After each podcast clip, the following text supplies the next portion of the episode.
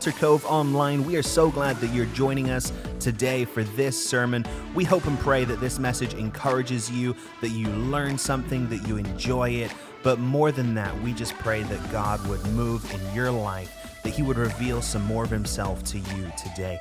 If you would like to respond to this message in any way, you can contact us at sheltercovelive.com. Have an amazing rest of your day. Good to see you all. Do me a favor, take your Bibles if you don't mind. Join me in Colossians chapter 4. Colossians chapter 4, we are in the home stretch with this little epistle to the Colossian church. Find verse 7 when you get to chapter 4. I'm going to take you all the way to the end of the book. Tonight, we are landing the plane. So, as you're finding Colossians 4, verse 7, let me ask you a question. When you go to the movies, how do you know when the movie's over? Typically, when, when, okay, when the credits start to roll, right? When those final credits roll, that's usually when you know, all right, movie over, time to go. That's when people historically they get up, they pack their stuff, they start to move out. Now, lately we've got some movies. Uh, I'm thinking of these Marvel films that have these post-credit scenes, and you know you're supposed to stick around so you don't miss out on some tidbit, some some uh, Easter egg there. Uh, maybe a movie's got a hot soundtrack and there's a hit song playing that you like, and so you sit in your seat and you enjoy, you know, Lady Gaga or whatever it is. To each his own. Anyway, you typically know final credits roll, movie over, time to go. A lot of people have the same perspective when it comes to the epistles. Because when you get to the end of the epistles, typically what you've got is called the final greetings. In fact, that may be a heading on the text, the passage that we're looking at tonight in your Bible. Take a scan, look at verse 7 to 11. Just kind of look that over. What do you see? You see a bunch of names. Paul's given some shout outs to some people. And a lot of folks, they get to that. They've enjoyed this book. They've gotten the doctrine out of it. They've gotten the moral instruction out of it. They get to these names and they're like, oh, well, that's, that doesn't involve me. That's not, I'm not Onesimus. Okay, this is for somebody else. I movie over. Time to go. Even pastors, when they teach these books, often they'll skip this. They'll skip the initial greeting at the beginning and they'll just pick it up, you know, four or five verses in. Get to the good stuff, right? The meat, not the greetings. So what do you say? Should I just should I just skip this part? Should we just dismiss tonight? You know, you can get out of here early. We can hit Red Robin, whatever. You know, should we do that? I tell you what, I tell you, let's not do that. Why don't we just see what God has for it? You think it's possible that God would have something for us in the final greetings? Oh, I do. You know why? Because all scripture is given by inspiration and is profitable for doctrine, for reproof, for correction, for training in righteousness, that the person of God may be thoroughly equipped for every good work. You believe that tonight? So I think God's got something for us. We've got a list of names here. There are 12. In fact, not a bad number. Jesus had 12 guys. Paul lists 12 names right here, including his own. And what we're going to see as we march through these quickly is that each of these names represents a principle for the body of Christ. How many of you know Christianity is not just a bunch of theological principles? Christianity is not just a bunch of moral instructions. Now, it includes that stuff, but it's also people. The body of Christ is people. And the people listed here represent things that you and I are to emulate if we are to fit into the body as God has designed. What I want you to do tonight is to take these names, take these lives that I'm going to go into, and I want you to lay them over your life just as an overlay and see how you match up and what adjustments you may need to make in accordance with the principles represented right here. Let's pray. Heavenly Father, give us your grace, give us your wisdom as we look to your word. Help us to learn, help us to glean, help us to extract whatever it is you've got for us, even in the final greetings of this little book. We pray this in Jesus' name. Amen. All right, let's look at these 12 names. The first name that Paul references here is a guy named Tychicus. Tychicus. Now, some people pronounce it Tychicus. I'm not going to do that. Sounds weird. I'm going to go with Tychicus, all right? And I like this guy. He's mentioned five times in Paul's writings, and I, I'm a fan. You know why? Because he is always there when times get tough. Tychicus, he's always there. Here's what Paul says about him, verse 7. Tychicus will tell you all about my activities. He's a beloved brother and a faithful minister and fellow servant in the Lord. I want you to underline servant. I've sent him to you, meaning from prison. That's where Paul is. He's in Rome in jail. He's writing this letter. And he says, I've sent him for this very purpose, that you may know how we are and that he may encourage your hearts. Now, this guy is kind of a gopher.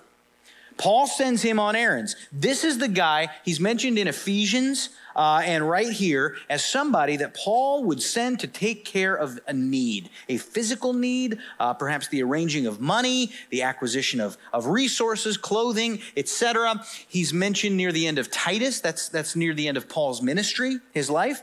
At the end of Second Timothy, right before Paul dies, in his final words, he mentions this guy. How'd you like to be among the last words of the Apostle Paul? That means he was special. And we read about him in the book of Acts. And when Paul is, is leaving to go on his third missionary journey, Tychicus goes with him. And he's going to Jerusalem. That they want they hate Paul. They want to kill him. So he knows that this is a dangerous journey, and yet he, he accompanies Paul because he is a servant. And this is the principle of Tychicus. In your notes, be a servant. We are to be servants. Jesus modeled that for us. If anybody could have been master and, and, and have authority, and he did, it was Jesus, but he, he humbled himself to being a servant and demonstrated that for us. And Tychicus takes that very seriously. He's always there serving. Whenever it gets tough, he never speaks a word, he never writes anything.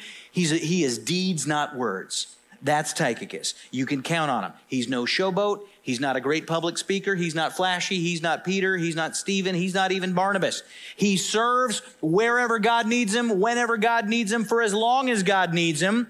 And he doesn't need the limelight. He's happy to work in the shadows. He's happy to not get any acclaim. He gets the job done. If he were a football player, he'd be an offensive lineman. That's Tychicus. He lays it down, he gets it done. We are to be like that. Now, you may not have the same skill set as this guy, but you're to have the same mindset. Amen?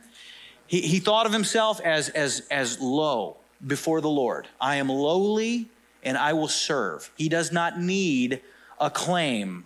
And, and that's how we are to think of ourselves, not too highly. Uh, Jim Elliot, famous missionary uh, to the Auca Indians, lost his life.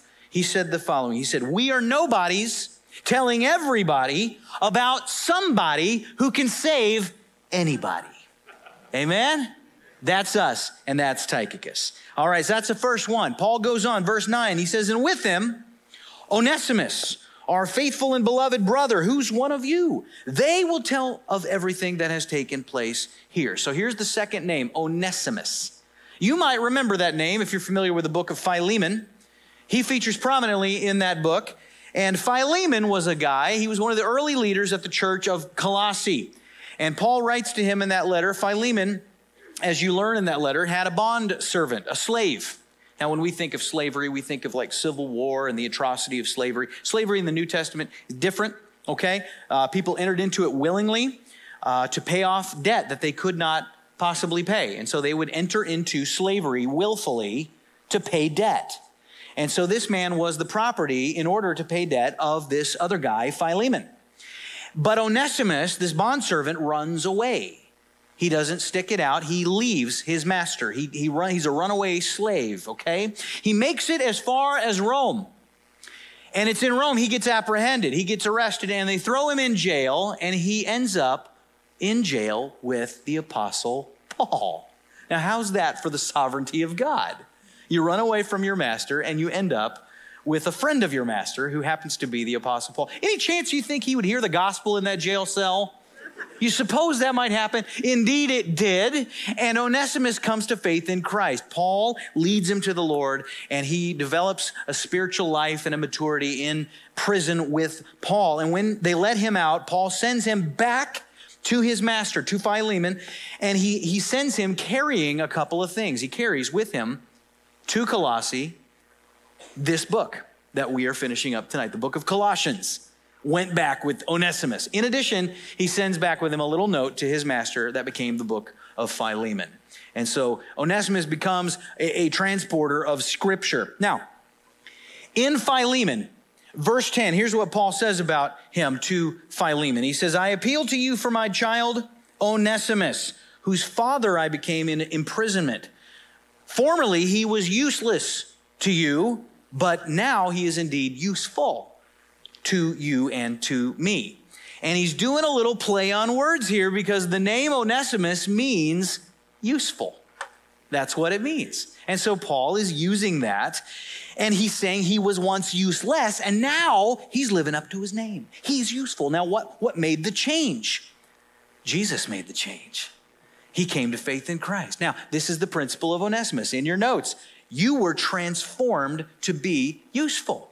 Until Jesus got a hold of this bondservant, he was useless. But now that the Holy Spirit is in him and he knows Jesus, he is useful. See, you were useless to God in your sin.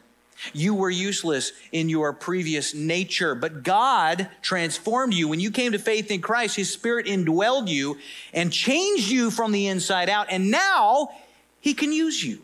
Because Paul writes in Ephesians, he says, We, speaking of Christians, we are his workmanship created in Christ Jesus to do good works. And so it's only through Christ that we can be useful to God. There are works that he has for you that you could never have done without him. You need his spirit in you. And so he is useful, and we are to become useful. We are to be Onesimus, all right? He moves on in verse 10. He says, Aristarchus this is person number three.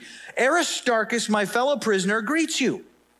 Now, here's the Aristarchus principle. I'm going to give it to you and then I'm going to explain it.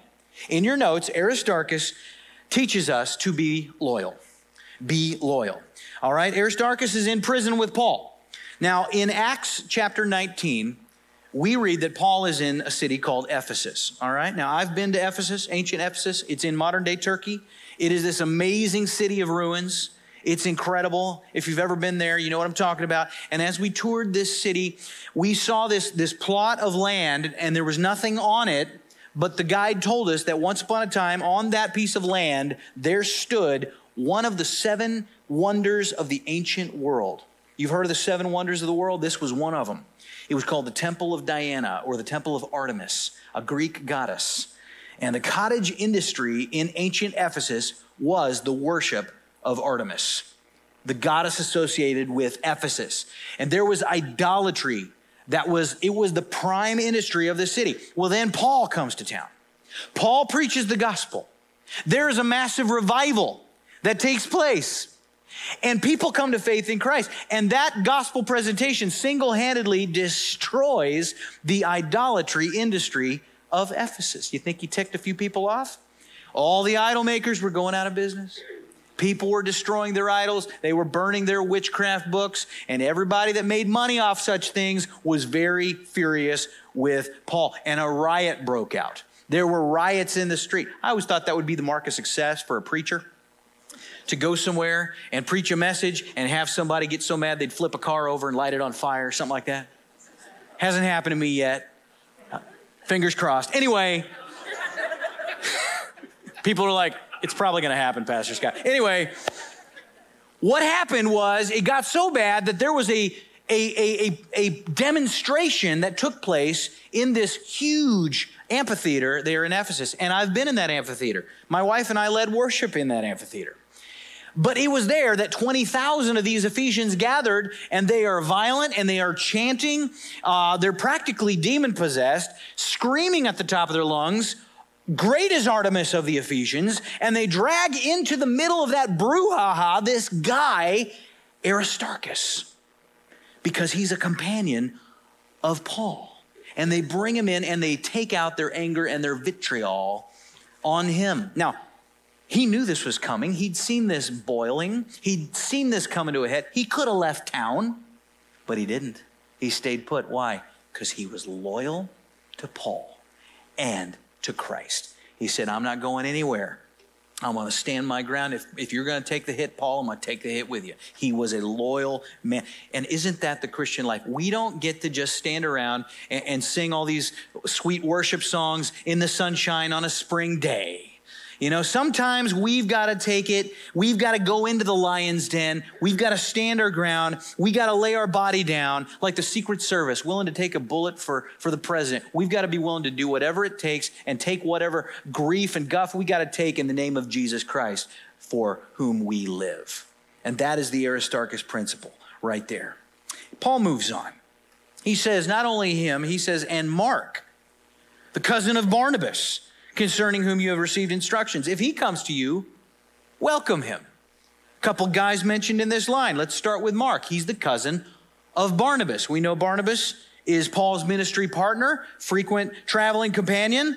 Mark is his younger cousin. We see him mentioned in the book of Acts. In Acts 12, he joins them on a missionary journey. By Acts 15, we read that Mark had abandoned Paul and Barnabas, just, just left them in the lurch. He's gone. And that causes a rift. We don't know why he left. Uh, could be he was homesick. Could be he was he was scared. Could be he was bored. We really don't know. But he left them in the lurch, and this causes a problem between Paul and Barnabas because we read later on in Acts 15. These two guys are going to go back and revisit all the, all the cities, all the churches that they've been to. Barnabas goes, You know what? Let's bring Mark with us. And Paul's like, No, no, no, no, no. That mama's boy, you kidding me? I'm not bringing him. That snot nosed kid? No, he's trouble. I don't want anything to do with him. And this causes a rift. And we read in Acts 15 38, there arose a sharp disagreement so that they separated from one another. The Beatles are breaking up because of this Yoko, okay? This, this Mark. one of the most famous disagreements in Scripture. Paul says, No way, Jose. And you don't see Mark's name again from Acts 16 until Colossians 4. And how does Paul describe him. He says, if you see him, welcome him. He doesn't sound mad anymore, does he? How come? We get a little context in 1 Timothy 4. He tells Timothy, hey, get Mark and bring him to me. He is useful to me in ministry. There's that word useful again. Another useful man, redeemed over time. What happened? Well, this is the principle in your notes. Mark teaches us that you are meant to mature over time. Have you ever matured over time? Huh? I hope you have. I'm sure that you have. You ever do anything boneheaded in your youth? Huh? How about when, even since you were a Christian, have you done some stupid stuff? Man, I have. Man, I think back on things I've done, even in ministry, and I just, I think of who I worked with, and I'm like, oh my goodness, I, I, I, I, I can't believe that I did that. I can't believe I acted that way, said that. I hope that they don't think I'm a loser. I wish they could see me now. They might be disappointed anyway. this is what this is what God does. He, we are intended to mature over time. Listen, even every every kid matures somewhat over time. You, you, you're like, I can't wait for my kids to mature over, over time. My kids, you know, they, they do dumb things from time to time. You may have heard about my youngest son last week, last weekend. He had a little mishap. He made a decision, was not the best decision he, he's ever made. Uh, he swallowed, wait for it, a needle. He swallowed a needle. You say, pray tell, how did that happen? Well, my daughter, Delaney, is a bit of a seamstress. She's got a sewing machine in her room, and the, the, the needle in the sewing machine broke. The tip broke off. And so she wanted to throw it away. It's useless. And, uh, but she didn't want it to rip the bag in her wastebasket. So she took the needle and the, the, the broken tip and she put them in a water bottle. Okay, now, now, before you judge her, Understand, she was trying to be responsible. She put the cap on the bottle tightly and she put the water bottle in the trash. Because who in the right mind is going to drink out of a water bottle from the trash can? Enter my son Grayson.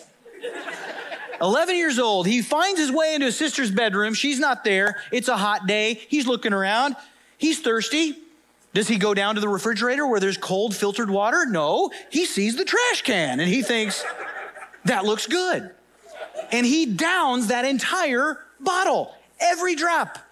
My daughter comes in, he goes, Hey, Lainey, what was in that bottle? She goes, What bottle? Where did you get that? And she goes, What have you done? There was a needle in there. She looks in it, there's no needle in the bottle now. He, she takes him downstairs, tells me what happened, and I go, Get your shoes on. Let's go. We're going to the ER. And we went to the ER, Grayson and I. We were there all night on Friday. He had multiple x rays, he had a CT scan. At 3 a.m., they come to us. And by the way, I'm asking him, I look over at him, I go, Kid, are you ever going to do this again? He goes, I can't make you any promises. Lord, help us. At 3 a.m., they come to us, they say, Okay, the needle's in his stomach. Uh, but we don't have a pediatric GI specialist. You're going to have to go to Roseville right now. And they're going to stick a tube down and grab that thing and extract it. So my wife comes up there. We drive to Roseville. We get there at 4:30 in the morning. They do another X-ray, and he, they're prepping him for the procedure. The doctor comes in at the last minute, says, "Hold it, hold it. The needle's not in his stomach anymore. It's in his intestine." His intestine. Well, what, what, what, what do we? What do we? What do we do? He goes, "You're going to have to have him X-rayed every seven hours, and we're just going to have to track it. He's going to have to pass it." Oh, oh my gosh! And so we take him back home, and, and we have him x-rayed every seven hours and we watch this needle do this lombard street thing through the kid's gut until sunday night i'm with the other kids at a pool party my wife is with grayson at the x-ray at the hospital and she sends me a picture of his intestines clean the needle's gone he'd passed it thank god and so you know i'm thinking they're going to come straight home but an hour later i get a call and she's decided spur of the moment she's going to the pet store and to celebrate, she buys him a bearded dragon. yeah, let's reward the kid, you know? It's this lizard, man. And uh, so they bring this lizard home, and he was 50% off, and he loves crickets, and his name is Needles. Okay? so that's. Now, my prayer is that the kid matures over time, okay? And that he hasn't learned that, you know, if you swallow needles, you get pets. Anyway. God can use you no matter what you've done. I think he's, I think Grayson's got a bright future, okay? Notice the other man mentioned. What is it that brought about this maturity, this change in Mark? Well, there's another man mentioned, Barnabas. And we learn from Barnabas because of what we know about Barnabas. In your notes, here's what we learn you are to patiently encourage others. Patiently encourage others. Here's what we know about him. He is the sort, Barnabas, who sticks with the disreputable and the immature to see them through to their greatest potential. Uh, not just with Mark. Uh, he, Mark's his cousin. He's going to go get that boy and, and challenge him gently and hone him and shape him and, and disciple him. But Barnabas has already done that with Paul. See, Paul didn't used to be Paul. He was Saul of Tarsus. He was the persecutor. He, he arranged for Christians to be put to death. The first martyr, Stephen, because of Paul. He died, okay? You can imagine his reputation was mud after his conversion. But it was Barnabas that stayed alongside him. And we see Paul develop, and it's at Antioch. They're both sent out in ministry. I guarantee you, they were known then as Barnabas and Saul.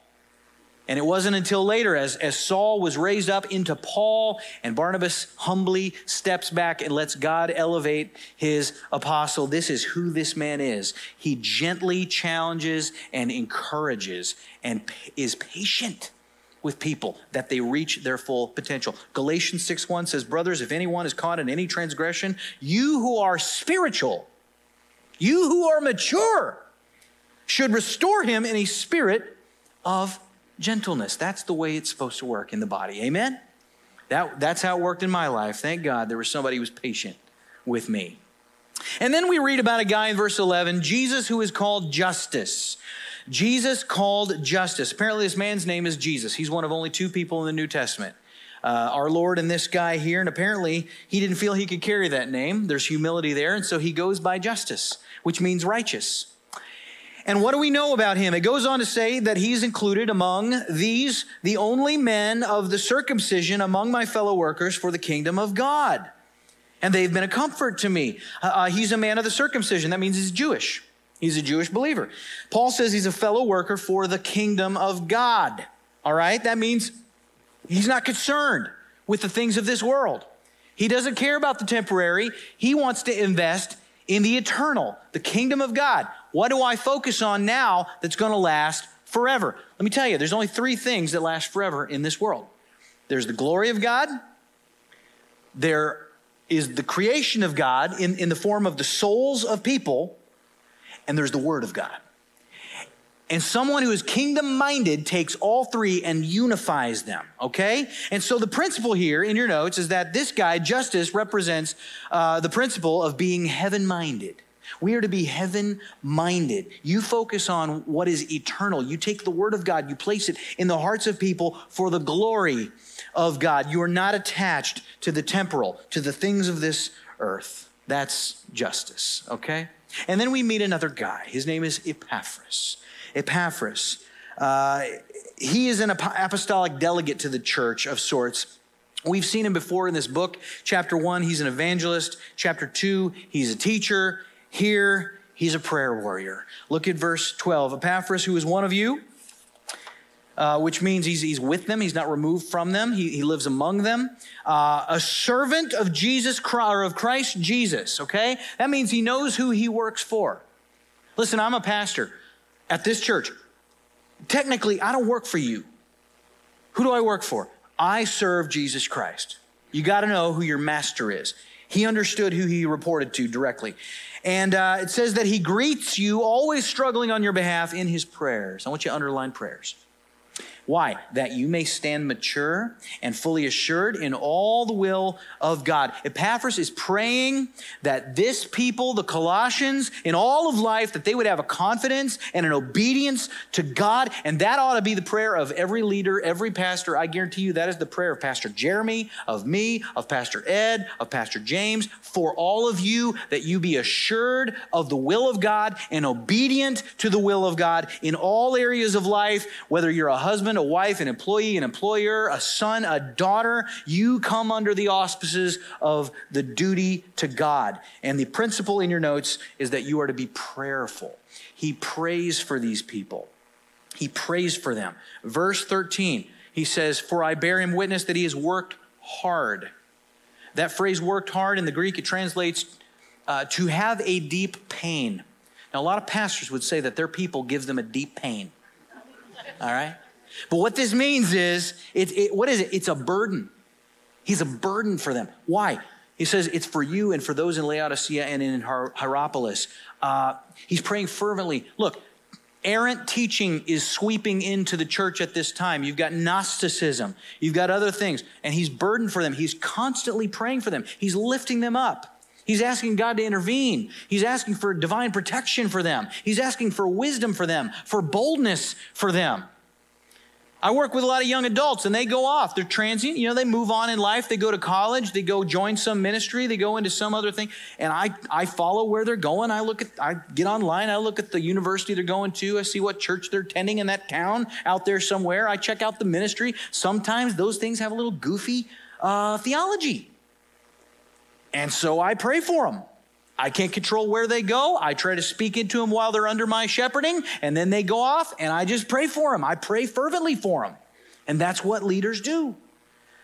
And so we're to be prayerful. And then in verse 14, he mentions a name that you might know. He says, Luke, the beloved physician, greets you. Now, we know Luke, don't we? He wrote the Gospel of Luke. He's often referred to as a physician. He was a medical doctor. That was his trade. He is a specialized person. He's got a specialized ability. Okay? And so the principle here in your notes is that you are to leverage your ability. Luke was a physician. He wrote the Gospel of Luke, uh, and that is a very detailed gospel by comparison to the others. He is meticulous. He is a man of detail. I would hope that a doctor would be a man who is interested in details. I mean, that's what you want in a doctor, right? You don't want a guy going, "Yeah, well, you know that needle's in there somewhere. We don't, uh, we don't really know." You want specificity, right? Luke is a man who deals in details and uh, he carefully investigates everything. He writes in Luke 1, he says, I have carefully investigated everything from the beginning. I too decided to write an orderly account. He also wrote the book of Acts.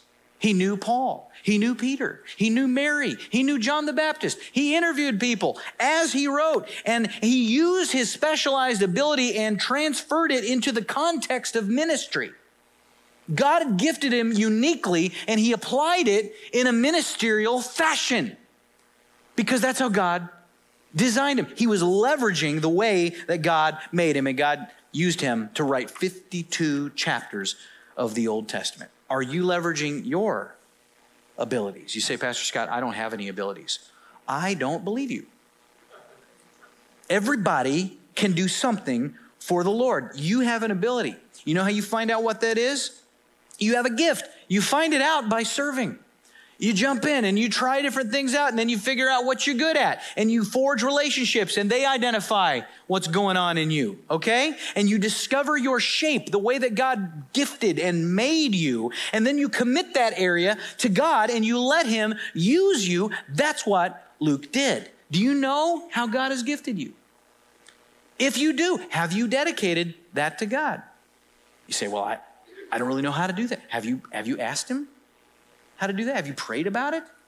Have you made your ability or your gift known to others? You say, it's a pretty weird ability. Try us. We're a weird church. you, you, might be stunned how God could use your ability around here. Uh, Ephesians 3:20, now to him who is able to do immeasurably more than all we ask or imagine. God's imagination is bigger than yours, I promise. And then we have a cautionary tale. The next name here in the list is a guy named Demas. Demas. This is the fly in the ointment. You can't tell that because Paul's words are rather congenial here, and that's because things are probably fine at this point with Demas. Uh, they're fine with Demas at the end of Philemon. He's referred there uh, as Paul's fellow worker. Uh, we know that Demas was a companion and a ministry partner of Paul uh, for two years. He went through two imprisonments with Paul. And the principle in your notes from Demas is this guard your heart. Guard your heart. You see, there was something tragic that happened with Demas. In 2 Timothy 4, Paul writes to Timothy, he says, Do your best to come to me soon, for Demas, in love with this present world, has deserted me and gone on to Thessalonica. Okay? So he, he abandoned Paul. Why? Not, not like Mark did. Mark was immature. Mark was, was young in the faith and he got homesick. He was a mama's boy, whatever it was. This is something else. This is, he was enticed by the things of the flesh. He was in love with the world. He, he didn't just walk away from Paul, he walked away from the faith. Okay? Now, I've seen some Demases in my ministry. You serve the Lord long enough, you will too. There are people who will disappoint you. There are people who will turn their back. They will seem vibrant, they will seem into it, they will seem uh, on fire, and then one day they will stun you, shock you, hurt you, and they will walk away from it all and not look back. And you will wonder why. And the list of reasons could be anything. I mean, did they drift because they're what we would call backslidden? Uh, is it because they've allowed sin to creep in and take hold and it's just a, a stronghold in their life? Is it because they never knew Christ to begin with? Lord only knows. But we've got to learn from this man Demas, just like we're learning from all the other names. We've got to learn to keep our eyes on Jesus and guard our heart. Guard your, your most precious possession as a Christian is your testimony.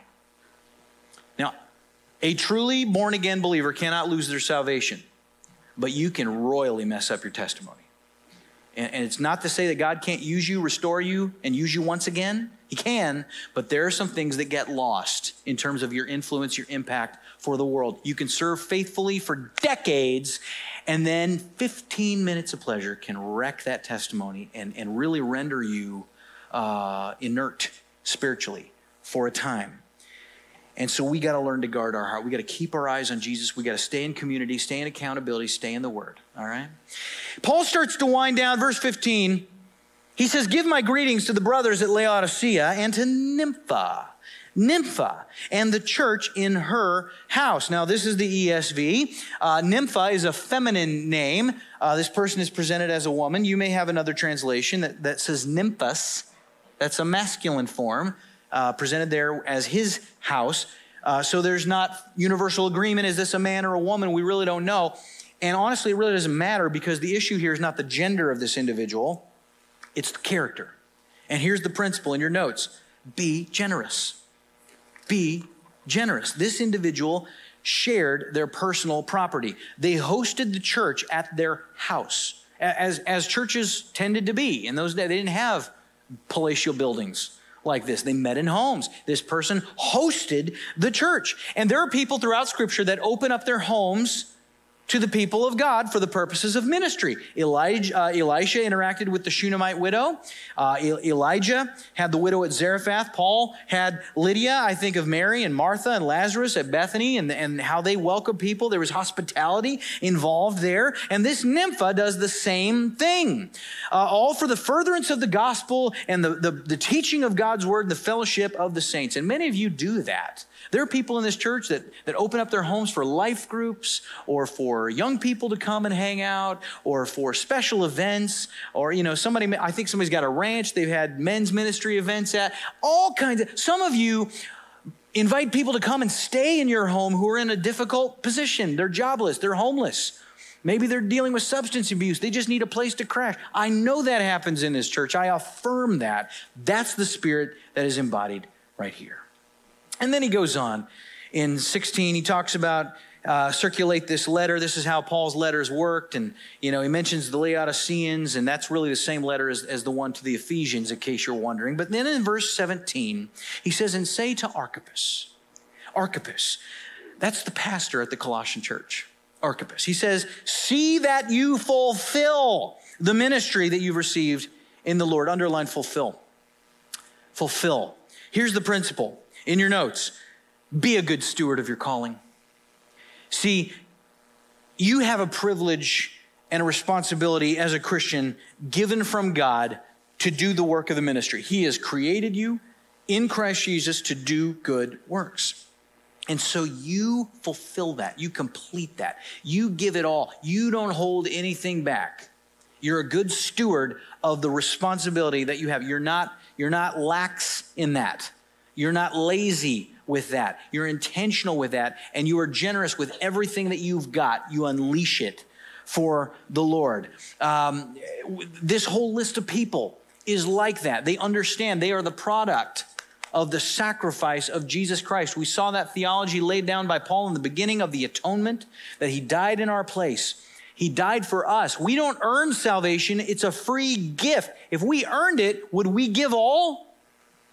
No, we'd give just enough.